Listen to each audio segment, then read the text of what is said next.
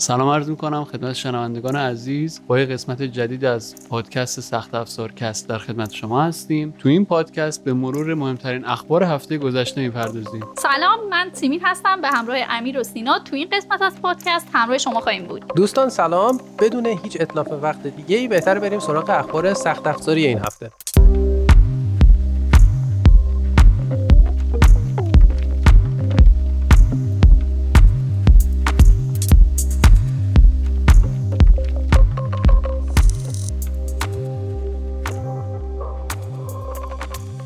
اگه خاطرتون باشه ما هفته گذشته این خبر رو پوشش دادیم که سامسونگ اومد برای اولین بار از کارت گرافیک 3050 انویدیا تو لپتاپ‌های خودش استفاده کرد. حالا این هفته خود شرکت انویدیا اومد از کارت گرافیک 3050 خودش رو نمایی کرد. در کنار اون کارت گرافیک های 3070 و 3080 هم با hash rate های پایین تر رونمایی شد. آره امین جان حالا در کنار گرافیک هایی که انویدیا معرفی کرد اینتل رو هم داشتیم که پردازنده های سری Tiger Lake H ش رو رونمایی کرد.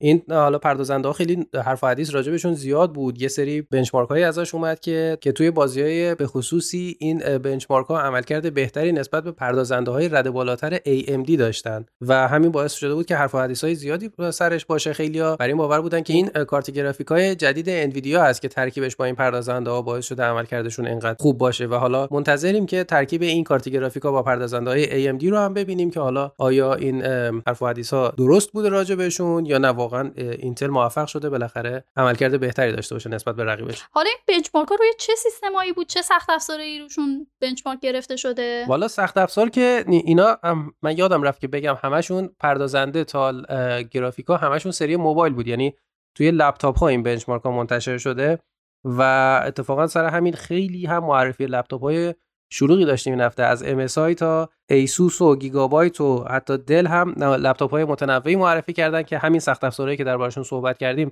داخلشون استفاده شده. حالا حتما برای جزئیات بیشتر اینا به سایت سخت افزار مگ سر بزنید حالا لنوو هم این هفته لپتاپ درست معرفی نکرد اما یه نمایشگر gaming معرفی کرد که جالب ترین ویژگیش به نظرم همون refresh rate 360 هرتزش بود. خیلی جالبه که این نمایشگرها توی همه تقریبا گجت ها دارن پیشرفت می‌کنن. حالا از همین نمایشگرهای gaming گرفته تا نمایشگرهای موبایلی و حتی این هفته نمایشگرهایی که توی هدست های واقعیت مجازی های جدید هم به کار رفتم دیدیم که خیلی پیشرفت داشتن. چون HTC اومد از هدست های واقعیت مجازی جدید خودش رونمایی کرد. که حالا خیلی اینها هم پشت سرش حرفای جالبی بود که می‌گفتن بیشتر از اینکه هدفش برای گیمرها و حالا کسایی که از این هدست ها برای بازی استفاده می‌کنن باشه بیشتر برای کاربردهای صنعتی تا حالا gaming. از طرف دیگه یه سری شایعه هم بود راجع به هدست های واقعیت مجازی کنسول پلی استیشن که PS VR معروفه که اونا کاملا برعکس این HTC Vive جدید قراره فقط برای gaming باشه و احتمالا هیچ استفاده صنعتی نخواهند داشت.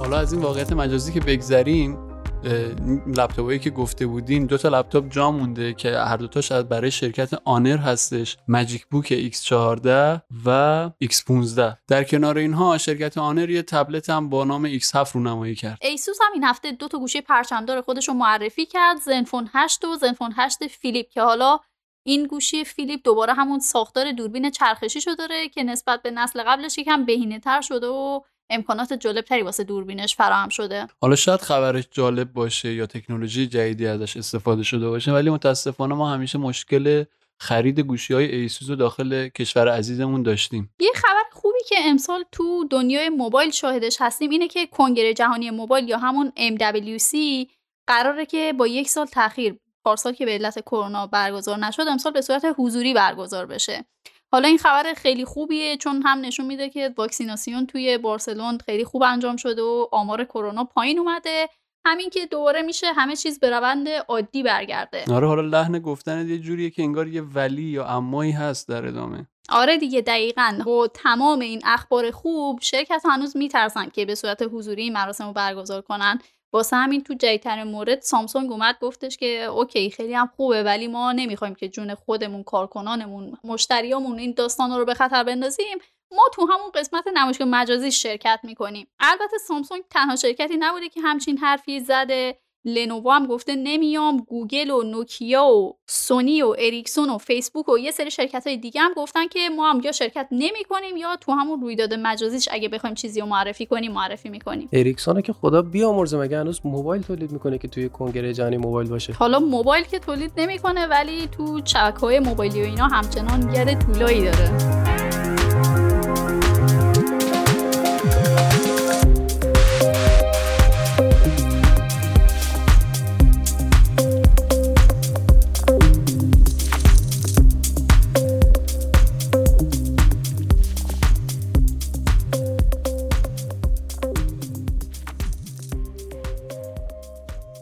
بچه های gamer ی که پادکست رو گوش میدن احتمالا یادشونه که هفته پیش بود آمار فروش کنسول PS5 سونی اومده بود و رکورد فروش رو به ثبت رسونده بود. سونی باش خیلی علیرغم اینکه موجودی این کنسول بازی خیلی محدوده اما موفق شده بود که رکورد به جا بذاره و خیلی جالب بود.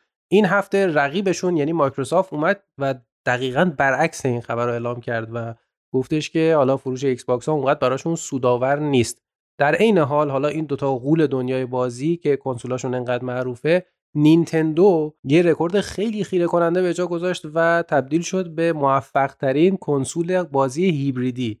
حالا نه که خیلی کنسول بازی هیبریدی دیگه داریم تو بازار ولی اما فروشش فوق العاده است این کنسول. اون خبر PS5 که گفتی یه خبر دیگه هم من دیده بودم این هفته تو سایت قرار گرفته بود راجع به نسخه جدیدی از کنسول پلی که با پردازنده AMD روونه بازار میشه. حالا قبلی هم پردازندش AMD بوده مونتا این یکی نسخه رو مثل اینکه خود سونی می‌خواد دستکاری بکنه که مطابق با خواسته های خودش پردازش ها رو انجام بده. احتمالا این تصمیم سونی برای حالا نسخه جدید PS5 اگر اسمش رو عوض نکنن برای این بوده که اون زمانی که کنسول ها هنوز معرفی نشده بودن خیلی حرف از این می‌زدن که عمل کرده گرافیکی یا حالا قدرت پردازشی کنسول مایکروسافت برتری بیشتری داره نسبت به سونی و سونی حالا می‌خواد یه جورایی جواب اون کنسول مایکروسافت رو یه نسل بد بده یا یه همچین چیزی. حالا اینا که این همه دارن زحمت می‌کشن حداقل یه فکری هم به حال موجودی بازار بکنن دیگه. فکر کنم امیر بود این هفته یه خبر نوشته بود که گفته بود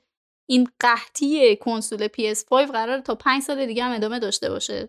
چی بکنیم حالا؟ با نسخه جدید می‌خوام بدم.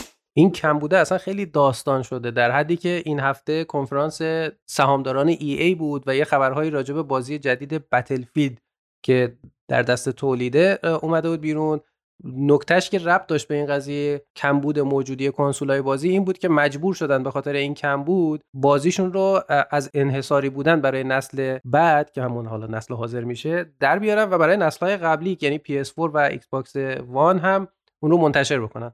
خبر آخر این قسمتمون هم راجع به برنامه Clubhouse ه که دیگه از انحصار iOS در اومد و برای نسخه اندروید هم منتشر شد. منتها اون محدودیت invite هنوزم برای نسخه های اندرویدی هم پابرجاست. یه جنگ خیلی عجیب غریبی از پارسال تقریبا تو دنیای تکنولوژی شکل گرفته بین اپل و شرکت Epic که یه شرکت بازی سازیه داستانش هم سر انحصار طلبی اپل برای پرداختهای درون برنامه‌ای همه نرم افزارهایی که توی store اپل قرار می‌گیره. و Epic اومد از این شکایت کرد و دادگاه این مشاجره از هفته پیش شروع شده و خیلی سر و زیادی کرده که به دنیای بازی و حالا نرم افزار و اینا خیلی شوک عجیبی وارد کرده. حالا نتیجهش هر چی که هست امیدوارم در نهایت این انحصار گوگل و اپل برای پرداخت درون برنامه‌ای شکسته بشه.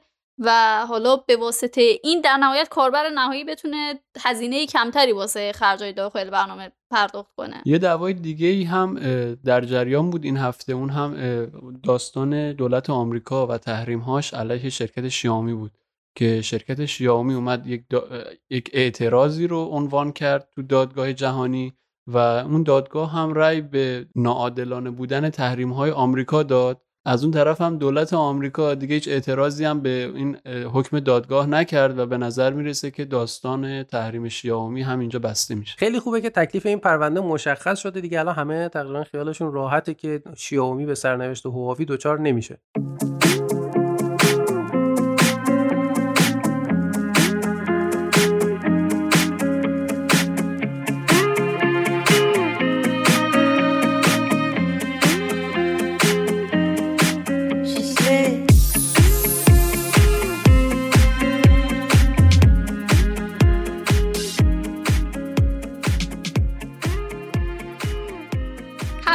بود که دقیقا داشتیم در مورد این صحبت می‌کردیم که یه سری بدون اطلاع از این داستان بازار ارزهای دیجیتال پولاشون از بورس کشیدن و آوردن سمت این بازار. حالا خیلی از اینها تحت تاثیر جوهایی بودش که این آقای ایلان ماسک به این بازار داده بود و با هر توییتی که می‌کرد این ارزهای دیجیتال یه جهشی پیدا می‌کردن و حتی گفته بودش که مثلا شرکت های تسلا و اسپیکس ایکس رو می‌خواد با این ارزها بچرخونه حالا این دقیقا چند ساعت قبل از اینکه ما بشینیم این پادکست رو ضبط کنیم آقای ماسک اومد یه توییت زد و گفتش که تسلا قرار نیستش که دیگه با بیت کوین خرید و فروش داشته باشه. اونم به دلیل اینکه سوخت های فسیلی که واسه ماینینگ بیت کوین استفاده میشه خیلی باعث آلودگی محیط زیست و این داستان ها میشه. حالا یعنی آقای ماسک تا حالا همچین چیزی رو نمی‌دونست و کلا در جریانش نبود دیگه.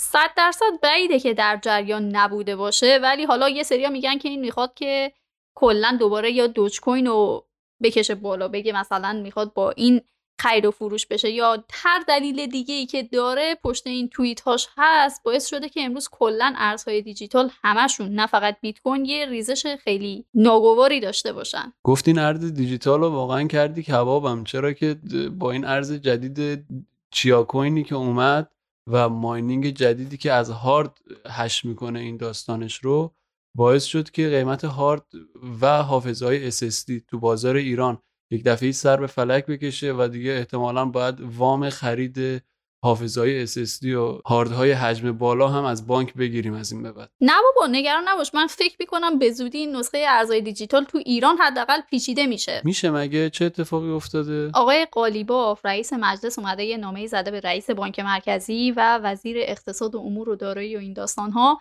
گفته که جمعش کنید. به نظر می‌رسه که این صرافی ها هیچ کدومشون مجوز قانونی ندارن از بانک مرکزی. و بانک مرکزی هم گفته که درگاه پرداخت نباید به اینا خدمات بدن.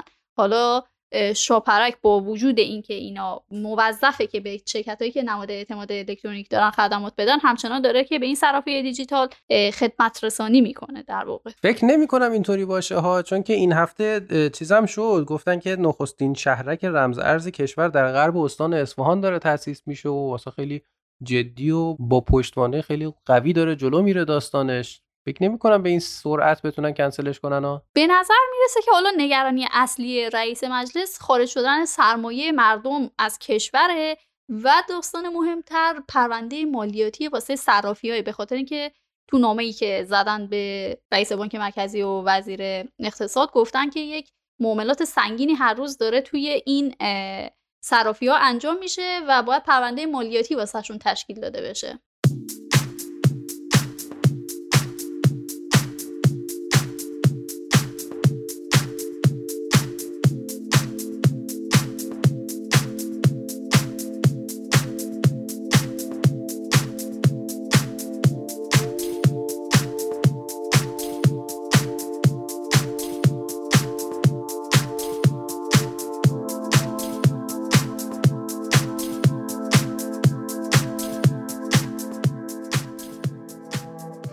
حالا دیگه از اخبار حوزه تکنولوژی و تجارت و همه اینا بگذریم یه سری اخباری هم داشتیم تو حوزه سلامت که اگر در جریان باشید واکسیناسیون ویروس کرونا شروع شده توی کشور حالا به روش های مختلفی تا الان تلفنی اس انجام می‌گرفت اطلاع رسانیش.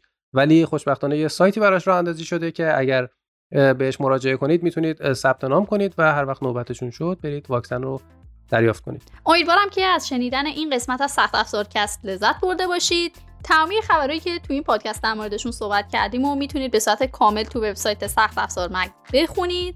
اگر هم قصد خرید گجت های دیجیتال دارید این هفته ما یه سری راهنمای خریدهای خیلی متنوعی تو سایت اضافه کردیم که می‌تونید اونا رو بخونید و ازشون استفاده کنید. تا قسمت بعدی خدا نگهدار.